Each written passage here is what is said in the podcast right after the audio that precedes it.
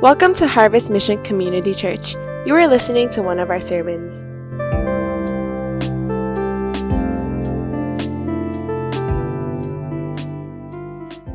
morning. I wanted to start off as you're turning to Mark chapter 16, the last chapter of the book of Mark. And I wanted to start off with a question, and the question is simply this I'm wondering if any of you have experienced something so unbelievable, so awesome, so awe inspiring that it kind of left you kind of lost for words. Like it was hard to describe when someone were to ask you, like, what happened? Like you, you just don't know how to describe it because it's one of those things where it's so unbelievable. In fact, I think many of us can relate to some extent because sometimes when you have a religious experience, it's kind of like that. You see that all throughout the Bible. When they encountered God, the Shekinah glory, the actual glory of God, they were covering their faces, they were praying, and they were saying, Woe to me.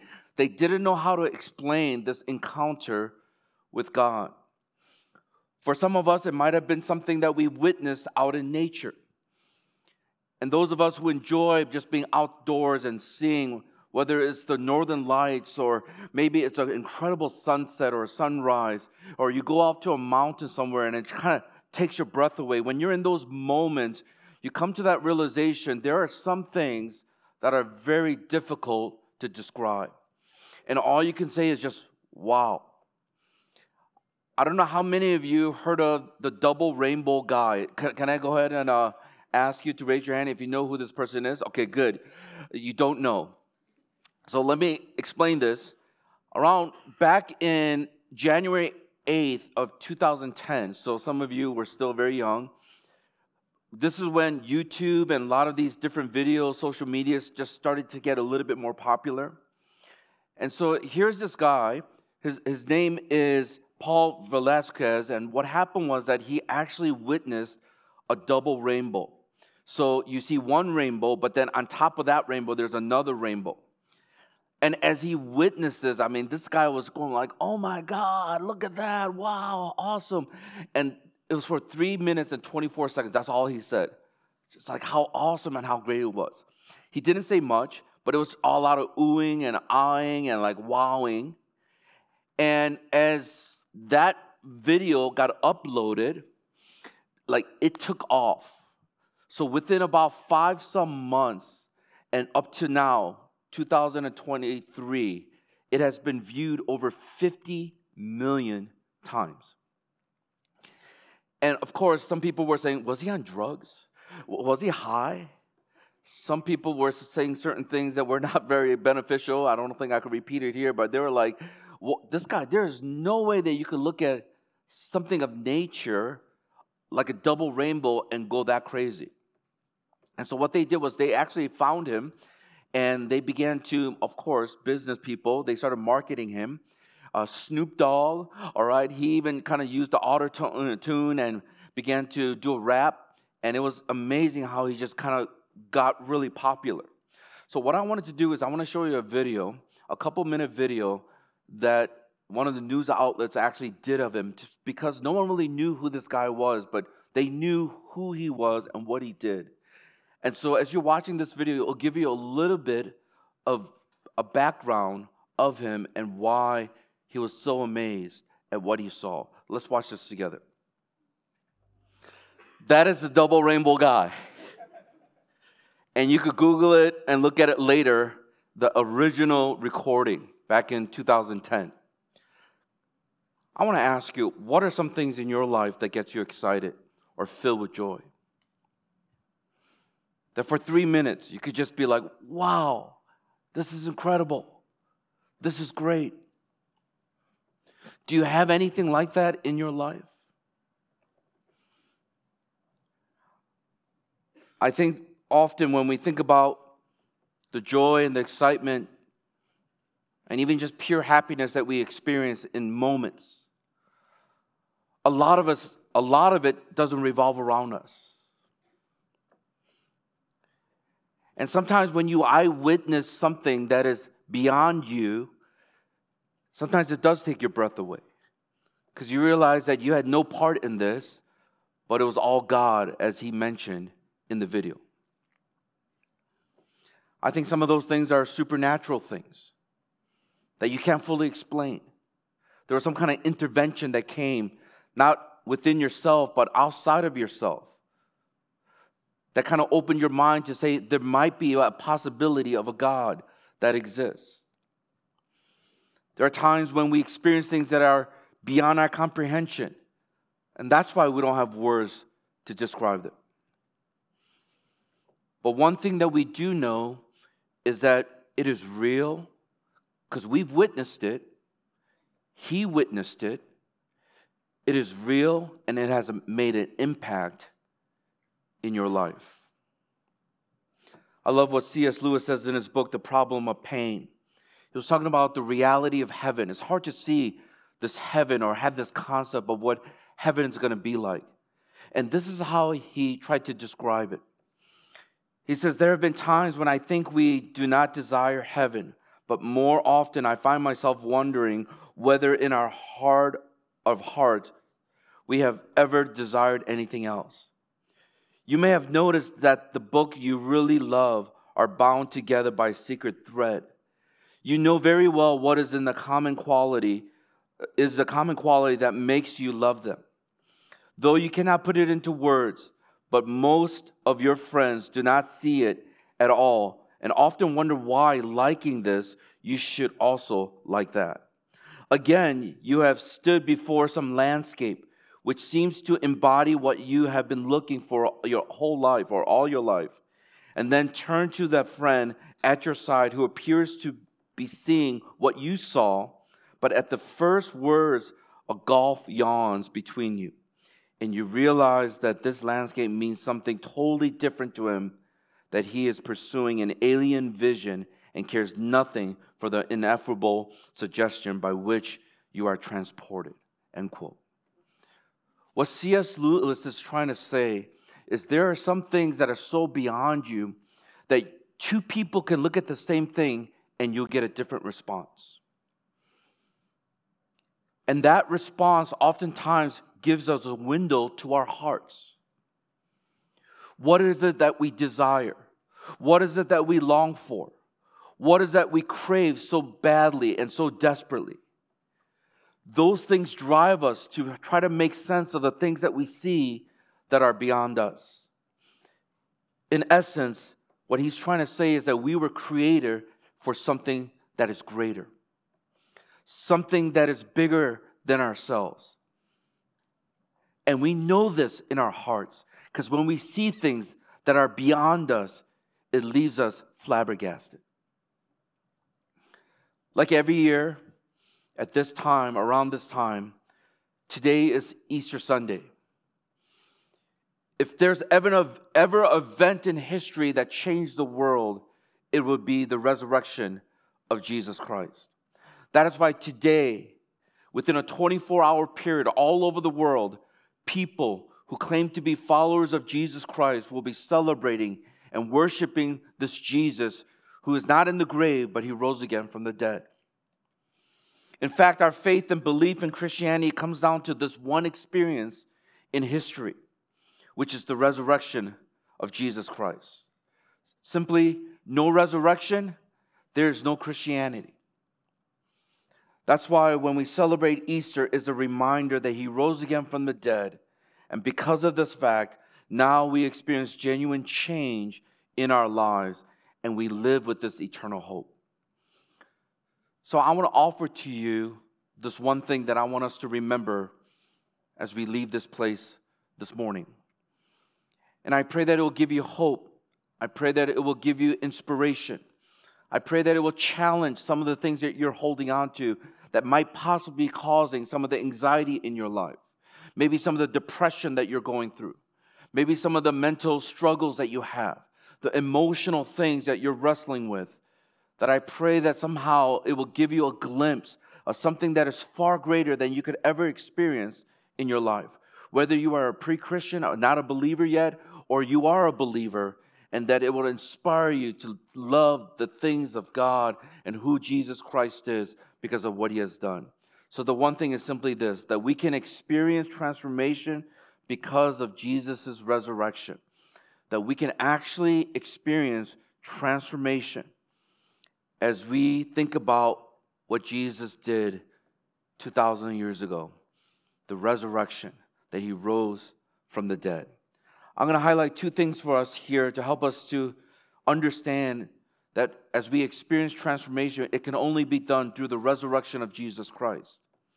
The first thing is simply this it is an irrefutable encounter.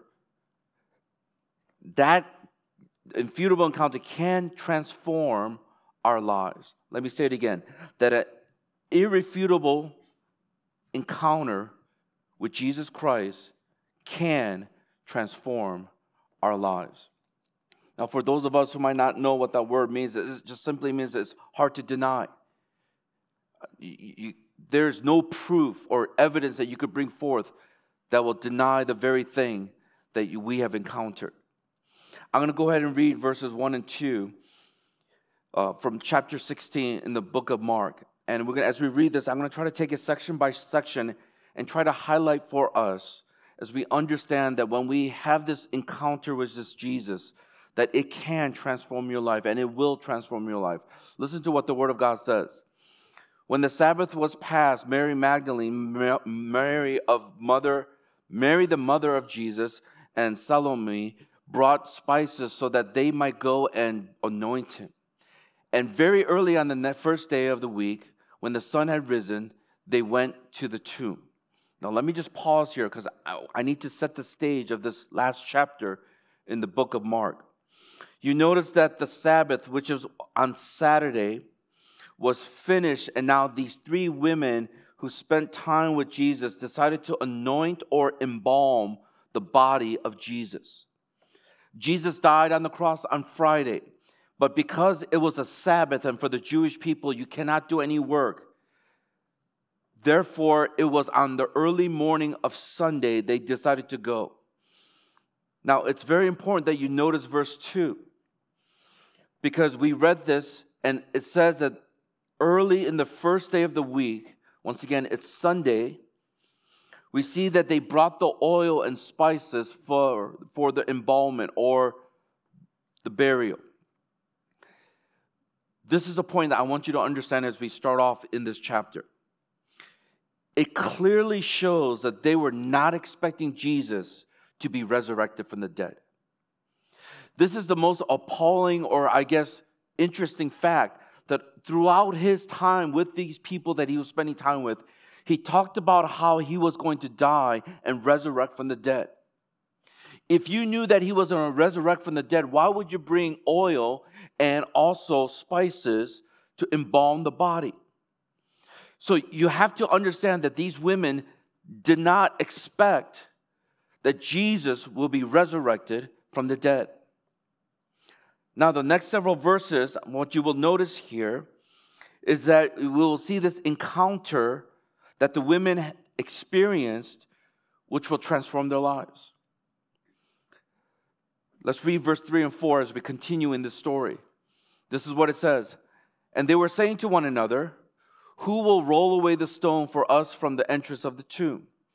And looking up, they saw that the stone had been rolled back. It was very large. It's very simple. They were not expecting Jesus to resurrect from the dead. That's why, as they were walking towards the tomb, they were talking to one another and said, Wait a minute, who's going to roll away this heavy stone? Because they needed help from other people to move the stone.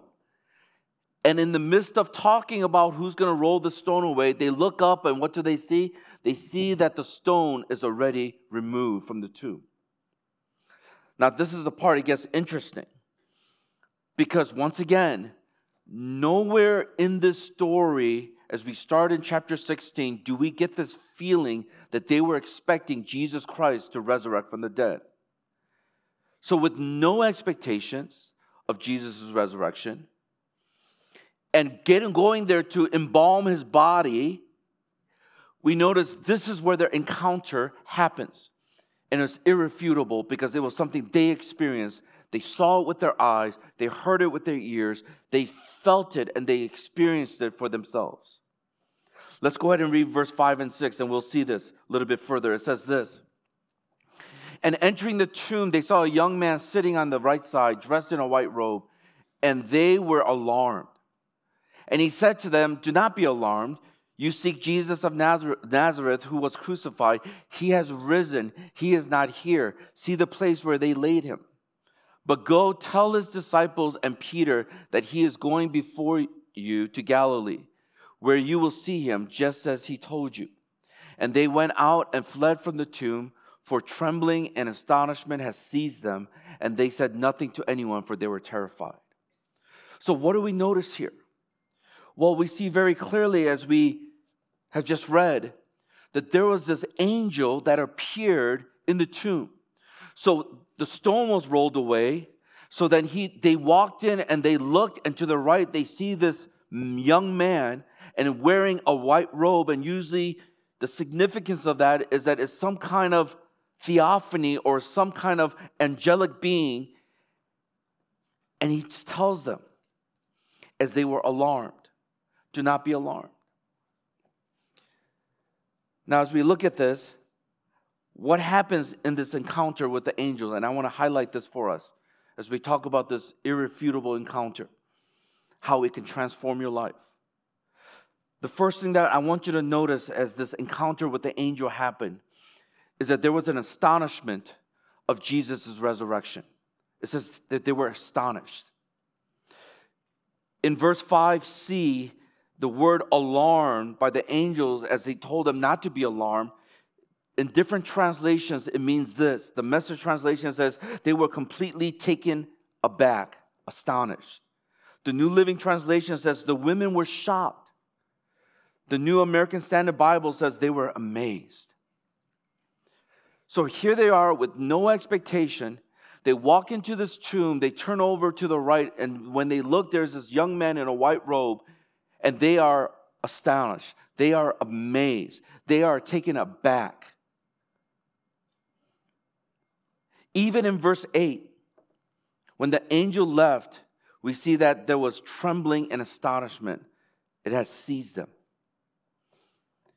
In fact, they were so afraid they decided to do nothing. But what you do need to understand as we look at all the gospel accounts of this story is that only after meeting with the resurrected Jesus did they, particularly Mary Magdalene, shared with the disciples. Let me give you some verses to help you to understand this. John chapter 20, verse 18 in the ESV it says this Mary Magdalene went and announced to the disciples, I have seen the Lord, and that he had said these things to her. So, in this account in the book of Mark, all these women, they were so astonished, they were so afraid or, alarmed, they didn't say anything to anybody. But then when you look into the book of John, you realize that Jesus actually appeared to Mary Magdalene. And from that personal encounter with this resurrected Jesus, we see now she goes forth and she begins to proclaim to the disciples what Jesus told her. Here's another passage in Matthew chapter 28, verse 8. It says, So they departed quickly from the tomb with fear and great joy and ran to tell his disciples. I don't know if you know that feeling of fear and great joy. Well, let me tell you, how many of you have been on a roller coaster? That is fear and great joy. Why? Because as you're climbing up that roller coaster, you know what's gonna happen. Your stomach is gonna drop so there is this weird fear and anticipation, but as soon as you go down, it's like, ah, you get so excited. Great joy. Some of you are still getting flashbacks and you're scared. But think about that for a moment. It's a scary, exciting, or a scary excitement. That's what Mary and these women experienced. At first, they were alarmed, but then when they met Jesus Christ, we realized that in that fear and great joy, they went and shared the resurrection of Jesus. How about us this morning? When was the last time you were astonished or amazed at what Jesus has done in your life? I'm wondering if some of us have really encountered this resurrected Jesus. Have you? Because you will never be the same. And it will be undeniable, irrefutable, because your life will begin to change. Here's another thing that we see here as we talk about this irrefutable encounter. Not only was there astonishment of Jesus' resurrection, but I want you to know that there was an affirmation of Jesus' word. That there was an affirmation of Jesus' word. After the angel made the bold statement that Jesus of Nazareth, who was crucified, he is no longer here because he has risen from the dead. In verse 7, there is instruction to go to Galilee because Jesus will be waiting for them there. Now, this is the part I want you to focus in on. Here's a key phrase just as he told you. Why is this significant? Because this was the very promise that Jesus gave to the disciples. Where do we see this? We studied this in the previous weeks. In Mark chapter 14, verse 28, it says this But after I am raised up, this is Jesus speaking, I will go before you to where? Come on, everyone say it. To Galilee. And so, what we understand is that whatever Jesus says and whatever God says in His Word, He will not go back on it.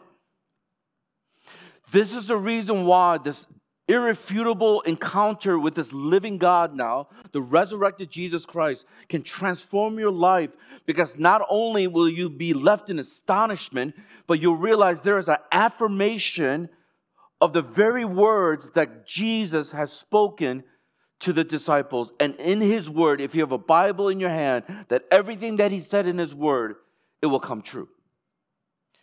How do we understand this? That God is faithful to his word. He will not lie. He will not change his mind. Everything that he said he will do, any promise in the word of God, he's going to fulfill.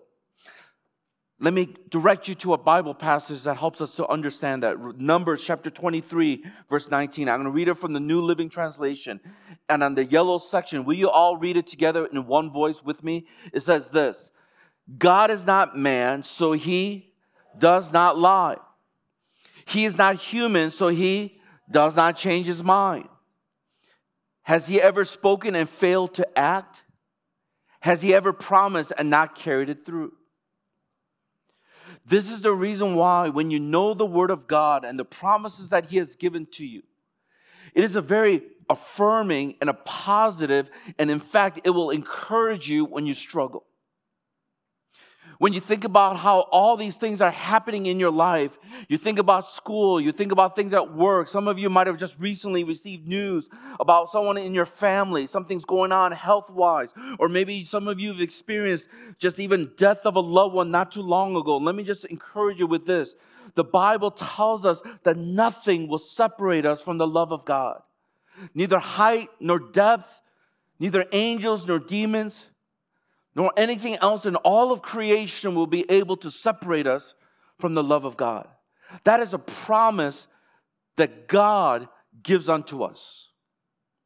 And if we believe what we just read, that He does not lie, He does not change His mind, then we have to believe that nothing's to separate us.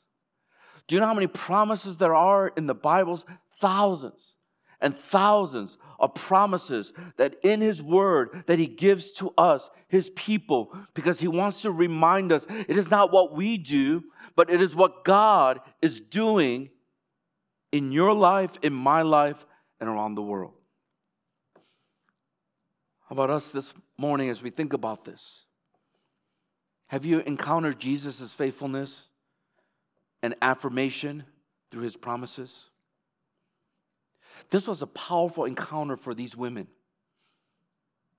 And they went off and started telling the other disciples Jesus Christ has risen from the dead.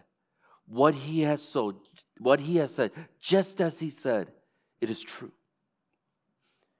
The second point that I want to make is this not only can an irrefutable encounter transform our lives, but I want you to see here an irresistible exhortation can transform our lives an irresistible exhortation. That means that you will not be able to resist. that means that it will compel you to move towards that. So the question now becomes what is that exhortation? What is that encouragement? The reminder that God was giving through Jesus Christ to these people. Now, those of us who actually have a Bible in your hand, whether it's through your phone or an actual Bible, if you read a pretty good translation, one of the things you will realize is that we finish off the book of Mark with verse 8. And then there is this little subtitle, I guess, or a subscript, where it says verses 9 through 20. Some of the earliest manuscripts do not include chapter 16, verse 9 through 20. So when you go back to verse 8, you'll realize that it seems as if the resurrection account was just kind of like really short. It just got cut off there. And scholars have debated whether chapter, chapter 16, verse 9 through 20, the latter portion, was part of the original manuscript, or if it was just an attempt to write more things to end the book of Mark in a way that's consistent with what we see in the other gospels. Now, the overall conclusion is that some of the best manuscripts, which that simply means the original author, the closer it is to the original author, that means that it's the best manuscript. Because when you begin to copy it from another manuscript, from another manuscript, there's more errors. But the original manuscript is what the disciples and the apostles wrote. And so many of these scholars, what they're saying is this some of the best manuscripts that we still have, more than any other manuscripts of any other great book that you could even think of, which then gives you a little bit more gives us a little bit more veracity to the truthfulness of this word of God being passed down. But one of the things that the scholars mention is this the best manuscripts, closest to when the author actually wrote it, most of the best manuscripts do not have verse 9 through 20. So we're done. Okay, have a great afternoon because we just finished verse 8. No, because one of the things that you do need to understand is that overall, even though the best manuscripts do not have verse 9 through 20, most scholars believe that these verses were added to the book of Mark. But most importantly, listen to this the content of verses 9 through 20 is found in the other gospels. Therefore, it did not contradict the overall story of the resurrection of Jesus Christ. That's why they still made a little note there so that you could understand scholarly, but yet they still added the verse because what they're simply saying is this it does not contradict all the other gospels and how the story ends. So, with that in mind, I want to look at verse 9 through 20 because I think there's some incredible things that we can learn from here, especially as we talk about this irresistible exhortation. The story continues with others who have been impacted with their interaction with Jesus. And the exhortation which were given by Jesus is very significant. The things that he said to these people. And then how did they respond and what did they do? So let's go ahead and read verse 9 through 13 and listen to what it says. Now, when he rose early on the first day of the week, he appeared first to Mary Magdalene from whom he had cast, the, cast out seven demons, which is true. We see that in different gospel accounts. She went and told those who had been with him as they mourned and wept. But when they heard that he was alive and had been seen by her, they would not believe it. After these things, he appeared in another form to two of them as they were walking into the country. And they went back and told the rest, but they did not believe them. So I want you to carefully understand there are a couple more people who had this encounter, this irrefutable encounter with the resurrection, resurrected of, resurrection of Jesus Christ. We see that Mary Magdalene, as we look at her life, she was one of the first women, uh, one of the other women who Jesus appeared to first. So I want you to note that. That as we talk about this irresistible uh, exhortation, I want you to understand that Jesus appears to women first. Women, this is where you could celebrate. Amen. That in some, some cultures, the men are the ones who are always going first. But I'm telling you right now, when you look at scripture, it's amazing the honor that is given to women, especially the life of Jesus, the way he traveled with the women and the other disciples, how they ministered together with love and compassion. And what we see here is that it is consistent with John chapter 20, verse 18, where the other disciples share about what they saw and witnessed. But I want you to note in verse 11, as we just read, we see that even though Mary Magdalene, she testified to the resurrection of Jesus, what does it say? They would not believe it. Now, this is the part you have to understand, and it's important for you to understand. I might have mentioned this on Friday, but you need to understand this. We have to remember that the witness of women were considered unreliable. That was just a culture back then. And there's some cultures even today that are similar to that. You could look at that and say, oh, they're so backwards. But that was the culture during that time that oftentimes for one man's witness in a court of law, you need about two or three women's testimony that is consistent in order to have the same equal weight. And so I want you to think through this for a moment. Because the culture said women's testimony or their eyewitness account is unreliable, no wonder these men, these apostles, these disciples, they did not believe her. But I want you to cross reference to the book of Luke and go ahead and read the yellow section with me again. It says this Now it was Mary Magdalene and Joanna and Mary, the mother of James, and the other women with them who told these things to the apostles. But these words seemed to them an idle tale. Can you imagine? They're like, oh, this, whatever. And they what? Did not believe them. But Peter rose and ran to the tomb, stooping and looking in. He saw the linen cloth by themselves, and he went home marveling at what had happened. I always thought it was interesting there was Peter who denied Jesus three times, that he was the, one of the first ones to have to witness this for himself. Can it be true that even in the midst of my mistakes and my denial of Jesus three times, that everything that he was saying, that he was going to die and resurrect from the dead, that he's actually alive. So he ran into the tomb to see it for himself because he did not believe the woman's account. So he ran and then he marveled and thought through what is happening. And can I challenge some of us when we talk about the resurrection story? I always use this as a reference. This is where we have to wonder that if you wanted to start something, a revolution or a movement, why would you have women being the first ones to eyewitness the story? Back then in that culture.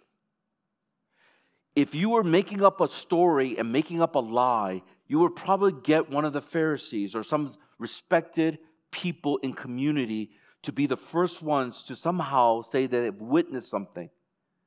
So then they could then be credible with all these other people, and that's how you spread.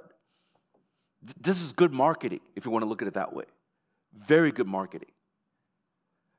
But bad marketing is to go to women who are not looked upon favorably, and every single time they gave an eyewitness account, it was given with snickering and saying, oh, they don't know what they're talking about.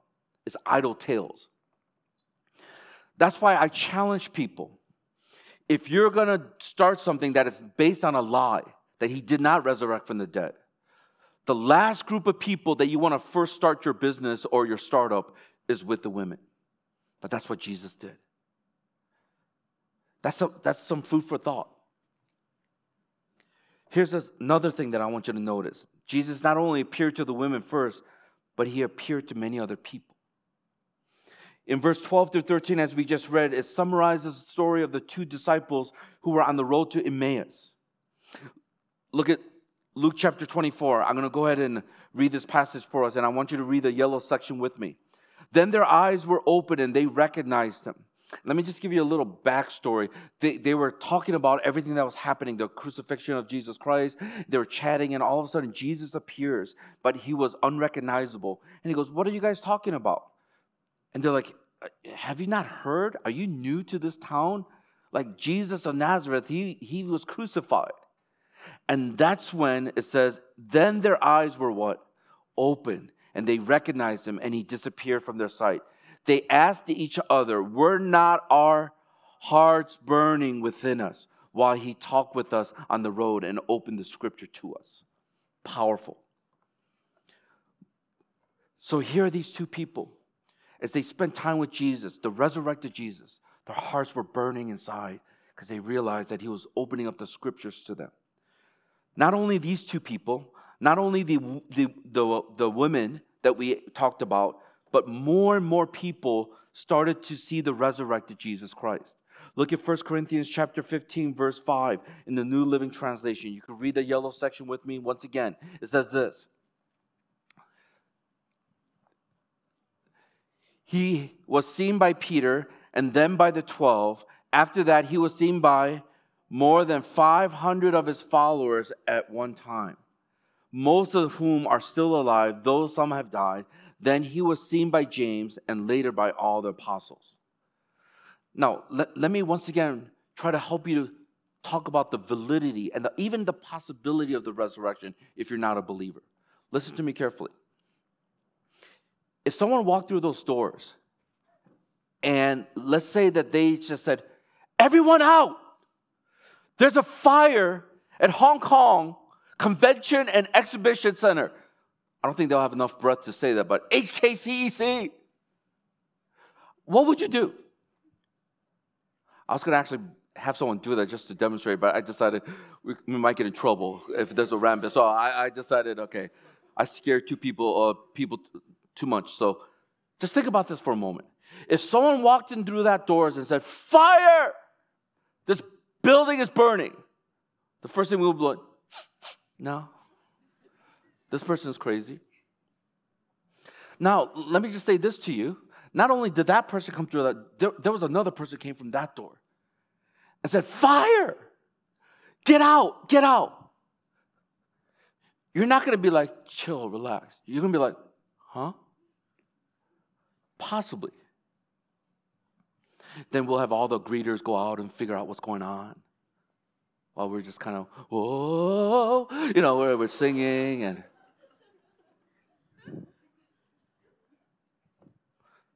The choir was great. Amen. Thank you, guys. That was awesome. Now, some of you still will be like, yeah.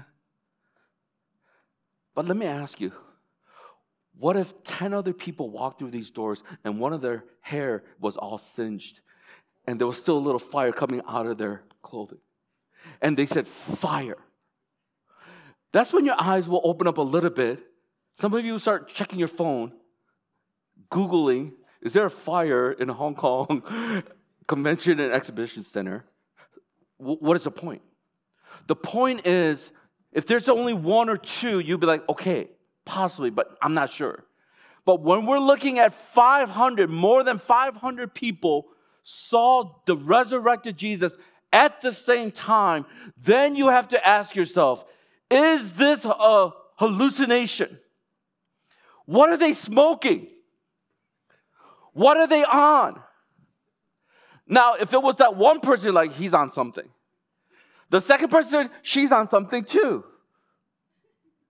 But 500 people all saying, We saw the resurrected Jesus. No, but if they say, We saw the resurrected Jesus, then you have to take into account that all these testimonies of people who've encountered this Jesus, is it really a lie or is it something that's true? When we look at this story, you realize more and more that these encounters were very powerful, especially as Jesus, the risen Christ, speaking words to these people. I'm going to close with verse 14 and 20. so that we can understand what this irresistible exhortation will do. Afterward, he appeared to the eleven themselves as they were reclining at the table, and he rebuked them for their unbelief and hardness of heart, because they had not believed those who saw him after he had risen. And he said to them, Go into the world and proclaim the gospel to the whole creation. Whoever believes and is baptized will be saved, but whoever does not believe will be condemned. And these signs will accompany those who believe. In my name, they will cast out demons. They will speak in new tongues. They will pick up serpents with their hands. And if they drink any deadly poison, it will not hurt them. If they, they will lay their hands on the sick and they will recover. So then, the Lord Jesus, after he had spoken to them, was taken up into heaven and sat down at the right hand of God. And they went out and preached everywhere while the Lord worked with them and confirmed the message by accompanying signs. Jesus ended up rebuking the disciples because the people who spent the most time with him were the ones who had the most unbelief because of the hardness of their hearts. Even though they've heard the testimonies and the eyewitness accounts that Jesus Christ rose again from the dead, they did not believe. I realized as I was thinking about this passage that in many ways it describes many of us in this room. There are things that God is doing, and He is trying to show Himself to you. He is showing you His heart, He's showing you His purpose for your life. And instead of saying, God, I surrender, I don't know what it is that you're doing, but if you're God, then you got to have to come and intervene. Instead of surrendering and trusting, what we do is we end up hardening our hearts and we will begin to even deny the things that God is doing to get your attention. This is the reason why we need to ask ourselves when we go through anything in life God, what are you trying to say to me? Lord, why are you getting my attention? You know, sometimes you can live your whole life being a control freak, controlling everything in your life, that you are the God, you are in control of everything. And it's not until your son or daughter goes through teenage years when you cannot control them anymore and you are completely lost because you realize, I cannot do this anymore. It's in the same way, some of you are so talented, you don't need anything or anyone else. You can just do it by yourself. It's easy. You're smart. You're capable. You're talented. So there is no need for God.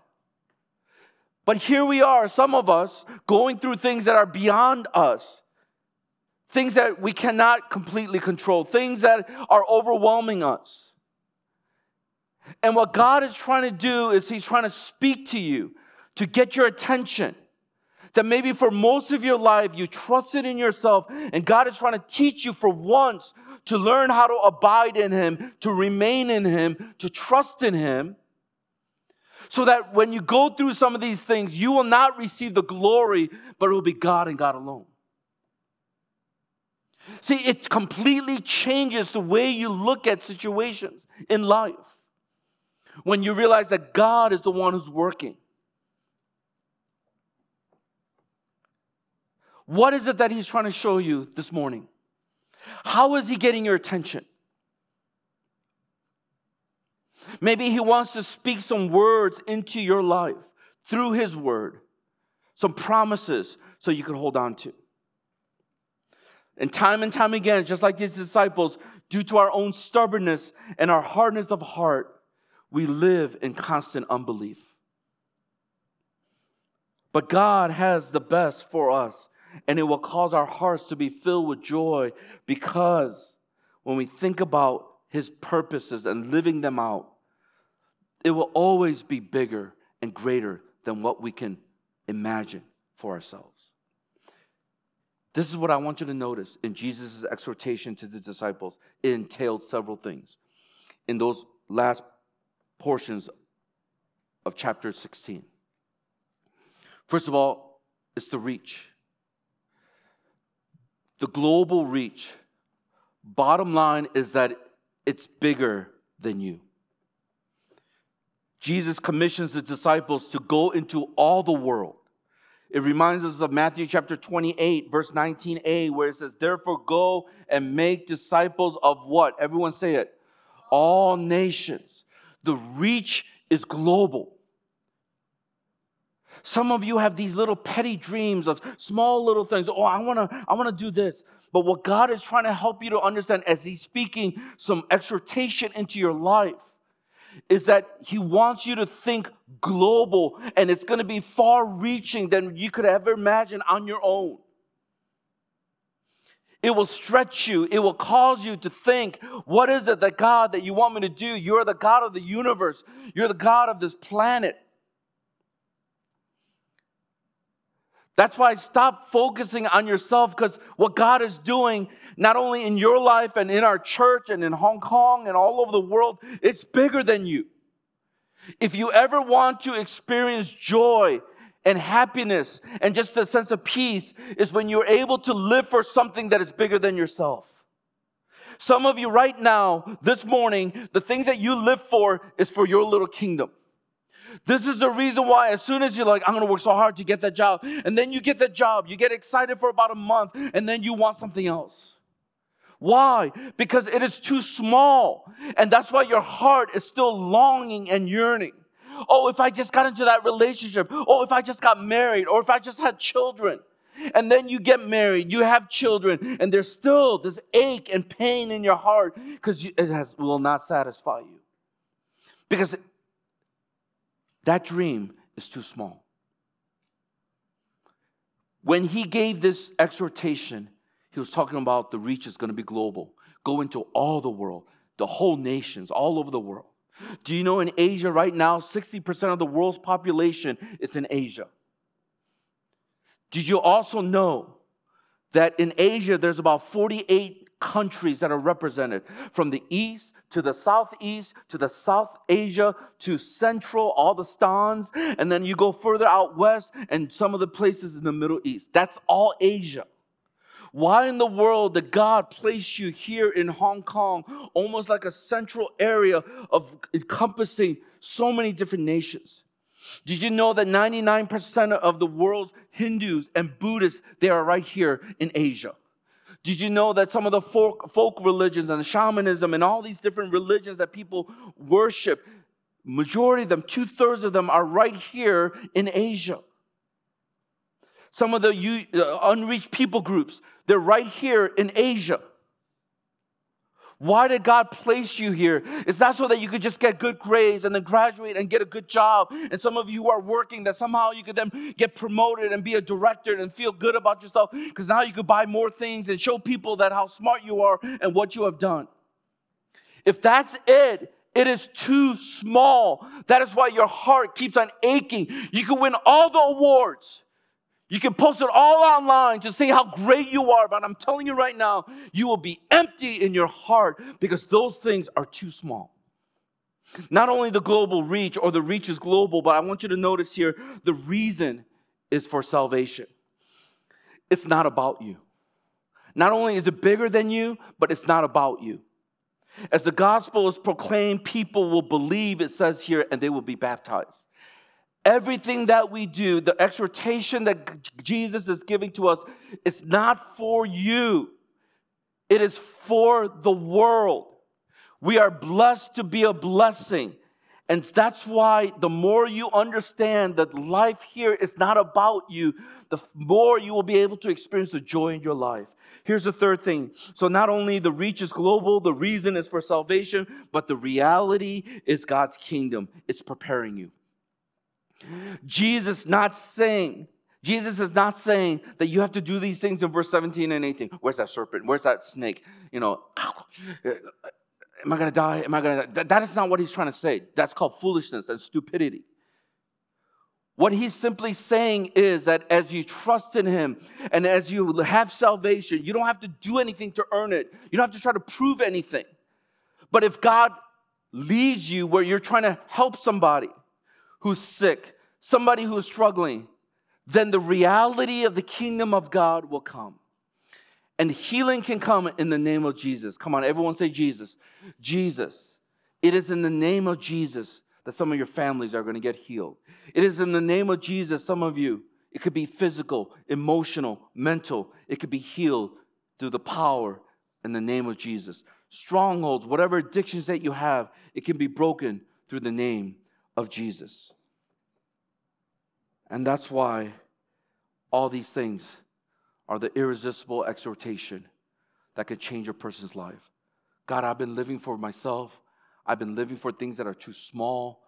And I realize that you're preparing me for something because the kingdom of God is here. We have a king. We are kingdom citizens. And we want to live for him as we are ambassadors of Jesus Christ wherever we go and whatever we do. I love what Thomas Wilson said in the Maxims of Piety and Christianity. He writes, there are few who have not their idols, which their hearts adore, in which they put their trust and place their happiness. The worst of all is ourselves. This is the plight of this world right now that we see all the craziness, all the madness. It's because people are in the center. That's why, and please, I'm not trying to offend some of you unnecessarily. Listen to me carefully. Like, if you cannot define like what a woman is or what a man is, I mean, I understand there's some of you who have different views on this. And if you just look at it biologically and many other angles, it just, to me, when I think about it, a lot of the awokeness, I know some of us are big on these awoke agendas, but listen to me carefully. Almost every single one of these agendas, guess who's in the center? It's themselves. That's why if you miscall or mislabel something that I want to be called, even though it's completely, you talk to any scientist, it's all about you. That's why the problem that we see around the world. You, you, you could take that to every level. Friendship. Good friendships are self sacrificing, they think about the other person.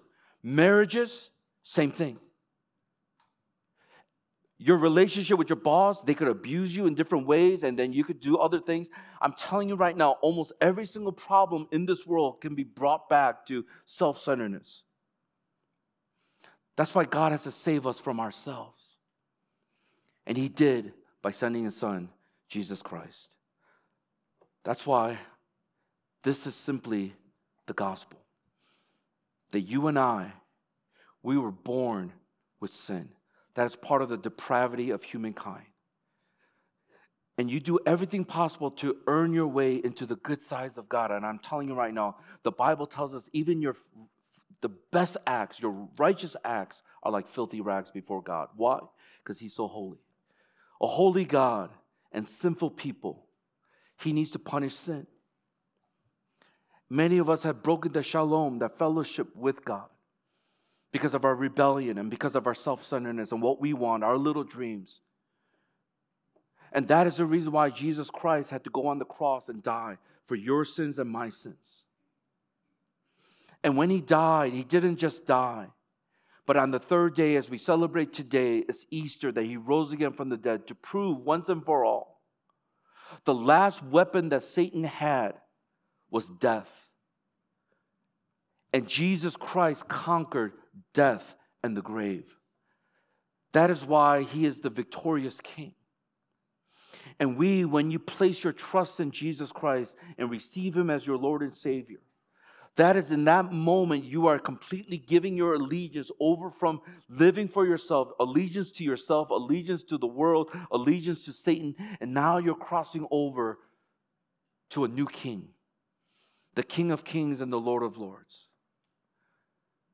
And Jesus Christ, when he rose again from the dead and he ascended into heaven, he's going to come back the second time and he is going to come to judge. The Bible says that he went in as a lamb led to the slaughter. But the Bible also says in Revelation he's going to come back as the lion of Judah. I pray as you think about your life, if you have been living for yourself, as we think about what Jesus Christ has offered to us and in the resurrection of Jesus Christ, that's where we have hope. So, the one thing, once again, is that we can experience transformation because of Jesus' resurrection. Thank you for listening to the Harvest Mission Community Church podcast. For more information, visit our website at hongkong.hmcc.net.